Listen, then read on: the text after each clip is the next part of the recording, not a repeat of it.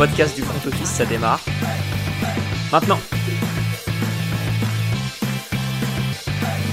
Salut à tous et bienvenue dans un nouvel épisode du front office.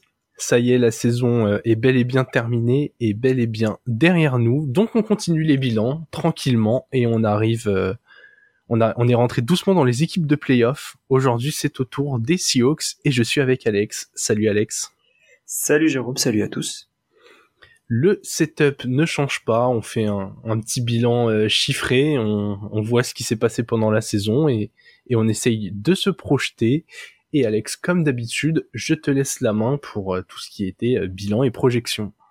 Ouais, bien sûr. Bah, alors du coup, les, Seahawks, ils avaient fait 7-10 l'année dernière, emmenés par un Russell Wilson avec seulement 9 doigts pour une moitié de la saison.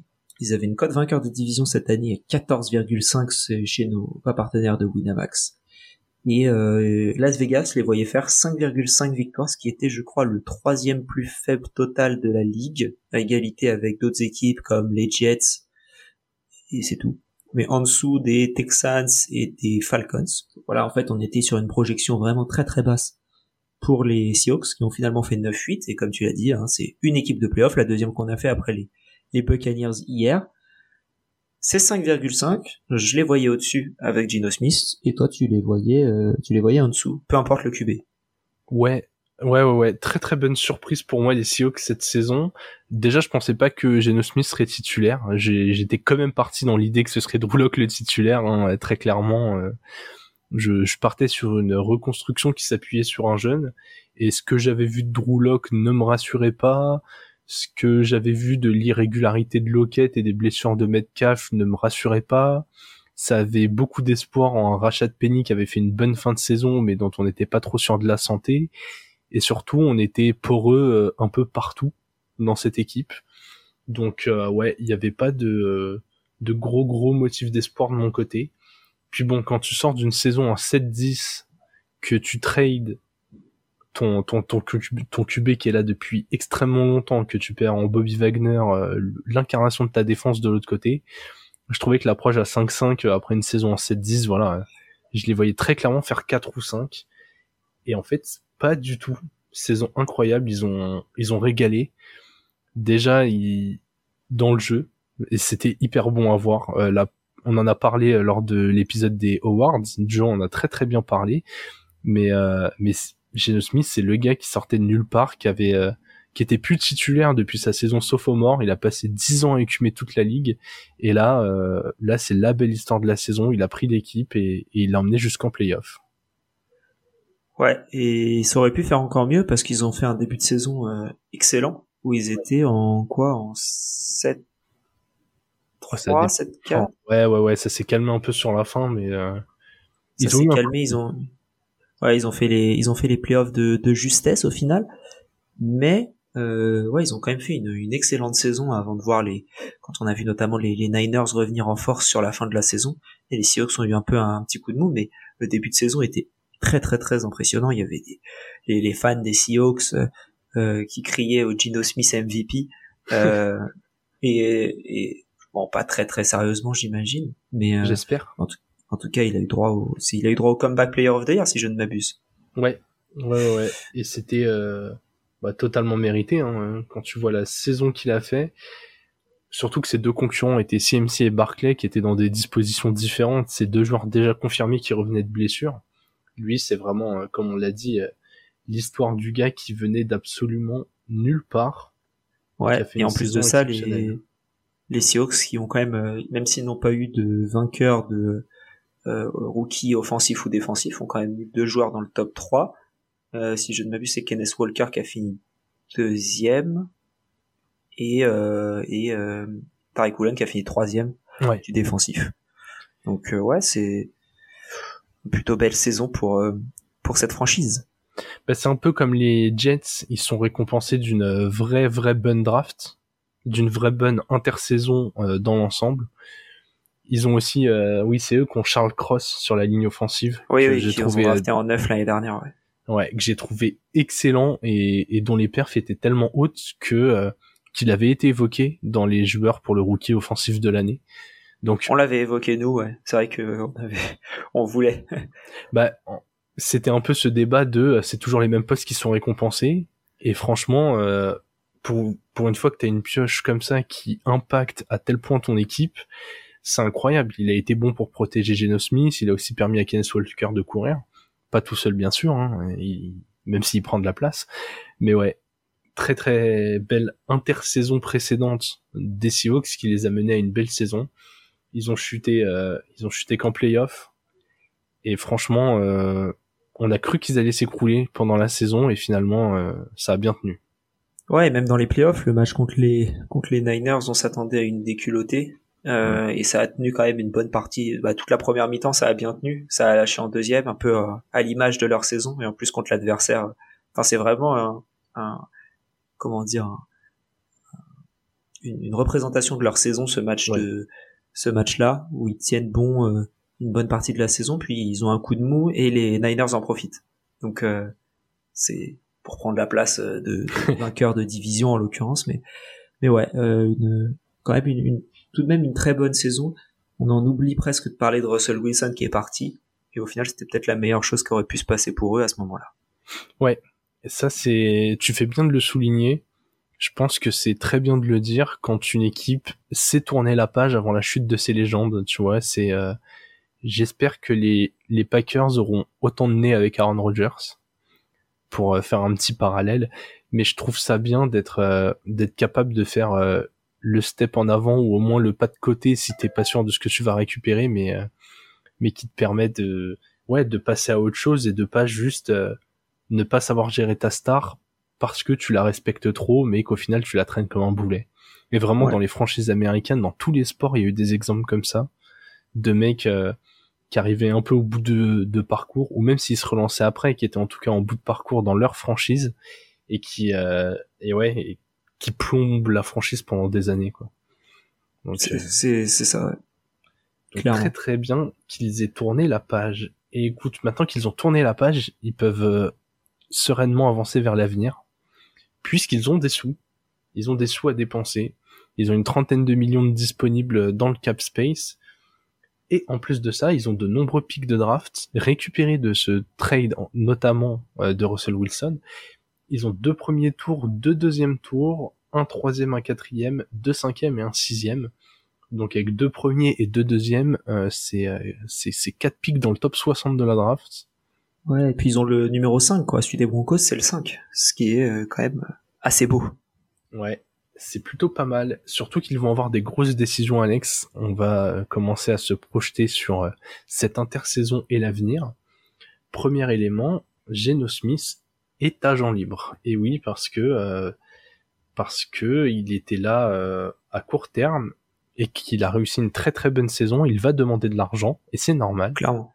Ouais. Les, les, les Seahawks ont plusieurs options et j'aimerais bien avoir ton avis. C'est c'est c'est un très bon euh, papier de, de Pro Football Network qui avance ses options et qui propose euh, soit de signer Geno Smith sur un deal à long terme, donc euh, 4 ans et pour à peu près 140 millions, ça fait 35 millions la saison, tu vois, c'est un deal euh, Jared Goff, Ryan Tannehill, euh, Derek Carr, un peu dans ces dans ces environs-là.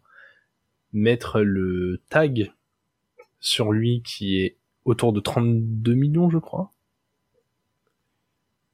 Il est un peu plus bas, mais du coup, c'est qu'une saison. Mettre le tag et le trader. Et laisser une autre équipe euh, bah, tenter la prolongation l'année prochaine. Et sinon, euh, le laisser tout simplement partir et avoir un gros pic compensatoire et utiliser le capital de draft qu'ils ont et notamment ce cinquième pic pour le remplacer tout de suite par un quarterback. Il y a quatre choix et honnêtement quand je les ai lus je me suis dit ah putain pas facile la décision je sais pas ce que t'en penses mais euh, même là tout de suite j'ai vraiment du mal à trancher sur ce qui est le mieux pour eux ça me paraît énorme 35 millions pour Gino Smith ouais mais écoute une saison à je crois 30 TD 11 interceptions meilleur pourcentage de complétion de la ligue et une qualif en playoff genre euh, c'est tu vois en tout cas, c'est sa valeur estimée sur le marché. Et quand je vois, les hein, contrats des autres... Euh, je suis en train de voir les articles, là, je vois un 4 ans, 152 millions. Ça me paraît, ça me paraît énorme. Euh, Du coup, laquelle de ces options euh, est-ce que tu préfères, Alex? C'est vraiment pas simple. Hein. c'est très compliqué parce que moi je m'attendais à ce que sa valeur ce soit genre 20, 25 millions. Je pense que 20-25 millions, ils le re-signent tout de suite. Genre, ils mettent, euh, Ah oui, ils lui mettent, euh, ils lui mettent 4 ans à même 110 millions aller avec du, euh, avec une euh, revalorisation de contrat euh, annuel, tu vois, avec un contrat progressif. Toi, tu avec une grille salariale, quoi. Ouais, un peu ça. Exactement. La grille avec l'ancienneté, tu prends un peu d'oseille en plus. Mais je suis d'accord avec toi, genre les, sommes autour de 140-150 millions, ça me paraît excessif. Et si t'es les Seahawks, en tout cas moi si j'étais les Seahawks, je me pose légitimement la question, est-ce que c'est une saison exceptionnelle de sa part, vraiment en mode euh, tout a bien cliqué et il va être capable de le refaire, ou est-ce que c'était euh, la belle histoire, l'année prochaine il va être un peu plus attendu, et dans ce cas-là, est-ce que ça vaut le coup de s'engager euh, 4 ans pour si cher Donc, grosse question sur le contrat long terme. Tu peux le taguer un an, voir si derrière ça se confirme, mais si c'est pour avoir le même problème dans et qu'il a et qu'il ait un an de plus, qu'il revienne l'année d'après en disant bah écoutez là je sors de deux bonnes saisons, euh, le prix c'est plus euh, 140 mais en fait c'est 170 millions sur euh, 4 ans, tu vois. Ça c'est un risque aussi. Ouais, mais le, oui, certes, mais euh, comment dire Là, il a quel âge, leur, euh, notre ami euh, Je crois qu'il a 33, je vais vérifier ça euh, de suite en live. Mon cher peu-. Il a 32. Il aura un peu 33 au début de la saison pro. Ouais, je trouve que c'est un peu vieux pour t'engager 4 ans avec lui, alors que c'est sa première excellente saison. Moi, je partirais sur un tag à la limite. Parce que si tu dois le payer 35 millions l'année prochaine, autant le payer que 35 millions l'année prochaine et voir ce qu'il vaut encore. Et euh, Alors tu le tags pour le faire jouer. On est d'accord que tu ne le tags pas pour le trader? ah non non, si je le tag, je le fais jouer. Est-ce que ça jouer. peut être intéressant de le de le taguer et de le trader à une équipe qui aurait une échéance euh, assez court terme, genre typiquement tu le tags et tu le trades aux Colts.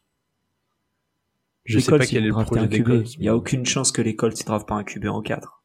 Ok, on peut euh, on peut essayer de descendre un peu. Je regarde. Tu, Tu le tags et tu le transfères aux Jets. Ouais, c'est exactement Voilà. ce que j'allais dire. Si admettons le plan Aaron Rodgers ne fonctionne pas, que les Ouais, Jets il y a plusieurs putain, Les Jets, ils ont plein de plans, je pense, et je les vois pas mettre 35 millions sur Gino Smith, alors que je pense qu'ils peuvent mettre moins, ne pas mettre de pic et avoir Jimmy Garoppolo. ou bien, et là carrément, du coup, ils coupent le plan des Jets en allant voir les Packers et ils essayent de récupérer Aaron Rodgers. Il y a une autre solution qui est de drafter un QB en 5. Exactement, mais du coup, alors, Le problème, c'est que la free agency, elle arrive avant. ouais, Enfin, le problème, oui et non. c'est En vrai. 5, t'auras un, en 5, t'auras un QB. Bah, est-ce que t'es sûr d'avoir le QB que t'as... Après, tu peux toujours trade down. Alors, je pense que là, on est en train de se mettre d'accord, on est en train de trouver un compromis. On le tag. On va jusqu'à la draft. On voit comment se passe l'ouverture de la draft. Si t'as un QB dont le profil te plaît et que tu peux le mettre Genre, derrière un an Will Levis d'apprentissage- en 5, quoi. Voilà, par exemple, Will Levis 105. Si, admettons, euh, t'as tellement d'équipes qui sont montées que t'as les trois meilleurs QB qui sont sortis, tu descends, tu prends euh, le fameux Anthony Richardson qu'on adore, et, euh, et tu vois ce que Ouais, ça peut que donner j'ai derrière. j'ai toujours pas vu jouer d'ailleurs. Écoute, moi, je l'ai vu jouer, c'est euh, c'est vraiment pas mal. Mais euh, enfin, c'est pas mal. Du coup, c'est ce qu'on aime voir actuellement. C'est un QB qui court très très bien Ouais. et du coup, ça donne des plays un peu électriques. C'est euh, c'est encore imprécis, mais voilà. En tout cas, l'option de on le laisse partir et on a un pic de compensation en 2024. En plus de garder de la flexibilité, ça te parle moins. Ça me parle euh, moins. Ouais. Parce que je pense qu'il y a quelque chose à faire avec cette équipe jeune. Tant qu'à faire, si tu peux reprendre une saison à, à jouer quelque chose, ça peut être pas mal. Mais en Ok. 5, ouais, euh, ouais, j'y réfléchirai, quoi. sachant qu'ils ont de l'argent, mais ils ont aussi beaucoup de dossiers, énormément d'agents libres. La liste, elle est euh, énorme. Je les ai pas comptés à, à vue d'œil, je dirais entre 25 et 30 agents libres, donc la moitié de l'effectif. Tu as des noms de renom à nous citer? J'ai effectivement euh, des gros noms. J'ai, euh, j'ai un defensive lineman, Puna Ford, qui, euh, a une valeur euh, 3 ans 10 millions par saison. J'ai, et j'ai surtout le poste de safety, On en parlait en off qui va être une grosse énigme pour eux vu que Jamal Adams devrait revenir et être en état de jouer, mais va sortir d'une saison avec une grosse blessure, est un joueur qui se blesse de plus en plus. T'as Ryan Neal euh, à prolonger, t'as Quandre Diggs qui est un potentiel cut, est-ce qu'ils vont le faire, ils vont pas le faire Non, ils vont pas le faire. Ça c'est une bonne question. Avec les besoins, je ne le ferai pas non plus. Et t'as quand même une équipe à, à renforcer, notamment euh, sur le sur les postes bah, fond de terrain, safety, mais aussi les cornerbacks. S'ils avaient bien un point faible, c'était celui-ci. Et là, en survolant les postes, je vois trois cornerbacks qui sont agents libres. Donc, euh, même si c'est pas des joueurs majeurs, ne serait-ce que la que la profondeur fait que, euh, je vois que ça va être ont, important. euh, selon les différentes mock drafts, je les vois prendre un, un corner en 20. Alors le, le nom euh, est un peu drôle, il s'appelle Kelly Ringo. Euh, voilà, cornerback de, de Georgia State. Donc visiblement il est pas mauvais. Donc euh, mais c'est pas le, le premier qui sortirait, c'est le 3 ou 4 Donc je pense qu'en 20 il y en aura un en tout cas euh, plutôt bon. Donc euh, ouais, c'est ils, auront de quoi faire je pense à la draft de toute manière comme t'as dit, ils ont quoi, c'est t'as dit trois Deux premiers, deux deuxièmes et c'est euh, 4 pics dans le top 52. Si Ouais, et en tout, c'est, regarde. en tout, ils ont 5 pics top 100. Donc ils, ils Ouais. ont de quoi mettre de la qualité. Oui oui, oui bien sûr. Donc euh, Alex, oui voilà, Je te propose euh, que du coup nous résumions un peu euh, ce que nous ferions en tant que front office euh, des Seahawks sur cette intersaison. Tu, tu m'arrêtes si je me trompe. Nous appliquons le franchise tag sur Geno Smith. Là, jusque là, oui. Ouais, oui, oui. En étant, en pensant qu'on n'est pas les- le mental des Seahawks qui, comme les, les Colts ou d'autres, ont l'air d'être des franchises un peu émotionnelles. Ouais. Non, mais vraiment, nous, on la joue, on la joue rationnelle, quoi. On se met vraiment à leur Business. place. Exactement. On la joue efficacité. Il y a, Je le tag. J'ai pas Voilà. envie de me bloquer avec un Smith d'accord. vieillissant pendant trois, dans les, les deux prochaines années de sa vie, de pas peut-être pas cette année et l'année d'après, mais en tout cas la 3 et 4. Ouais, après ça peut vite être un boulet et, et si tu dois passer à autre chose, si t'as un groupe pour gagner mais que Geno Smith n'a plus le niveau, euh, tu te retrouves bloqué comme plein d'équipes. Et et Geno Smith, te, enfin, je, sais pas s'il te fait gagner en plus. Ça, c'est une bonne question. Il t'a amené pas mal cette année peut-être qu'avec une bonne défense, on aurait été surpris. Hein. J'ai l'impression que c'est quand même un leader, de notamment par son âge. Mais euh, c'est vrai qu'on n'a pas la réponse à cette question et c'est pour ça qu'on n'aimerait pas du tout lui donner 40 millions par saison, quoi, ou 35. Du coup, arrivé à la draft, euh, avec les euh, premiers picks, on fait quarterback, cornerback, puis un safety, un guard, et le reste on le met sur des euh, potentiels receveurs pour euh, pour remplir un peu la profondeur. Parce que derrière euh, Metcalf et Lockett, il y a personne. Ça peut être pas mal, ouais. Et euh, et on voit ce que ça donne. On croise les doigts pour que Jamal Adams revienne en forme, que euh, que les potentiels euh, cuts ne soient pas nécessaires parce que tu as tag Geno Smith, tu l'as pas prolongé et du coup tu peux garder Shelby Harris, Quandre Diggs, euh, les, les quelques cuts intéressants comme ça. Tes meilleurs free agents, ils sont en dehors de Geno Smith, ils sont vraiment pas chers et euh, et tu te fais une une année 2 de ce beau projet avec euh, l'expérience emmagasinée. Ouais, clairement. Sachant encore une fois qu'on n'est pas spécialiste de, toutes les équipes que l'on présente. Donc euh, n'hésitez pas si vous vous, vous l'êtes sans, sans être euh, dans le... Oh, on n'est pas spécialiste, mais euh, vous, vous, vous, vous croyez que vous l'êtes ou quoi que ce soit. Non, non, si vous, vous l'êtes, que vous suivez tous les matchs des Seahawks à fond, en grand format, etc., euh, n'hésitez pas à nous faire des retours. Euh, on les prend avec grand plaisir. Et euh, c'est euh, at le front office sur Twitter, donc euh, n'hésitez surtout pas, nous on donne notre vue euh, notre avis global sur la saison, sur ce qu'on a vu. Mais c'est vrai qu'on n'a pas regardé tous les snaps, donc euh, on ne sait pas si euh, le, le left tackle euh, ou le, le right guard est, a, a- a fait euh, comment s'est fait bouffer par tout ce qui est arrivé devant lui. Euh, donc voilà, n'hésitez pas à nous faire des retours et on les écoute avec grand plaisir. Eh bien, Alex, on va se laisser sur ce joli petit mot. On se retrouve dès demain pour tes Dolphins. Ça va être un moment euh, un peu Triste. douloureux, je pense, mais euh, mais il va falloir qu'on passe par là. En attendant, on vous souhaite une bonne fin de journée et vive le football.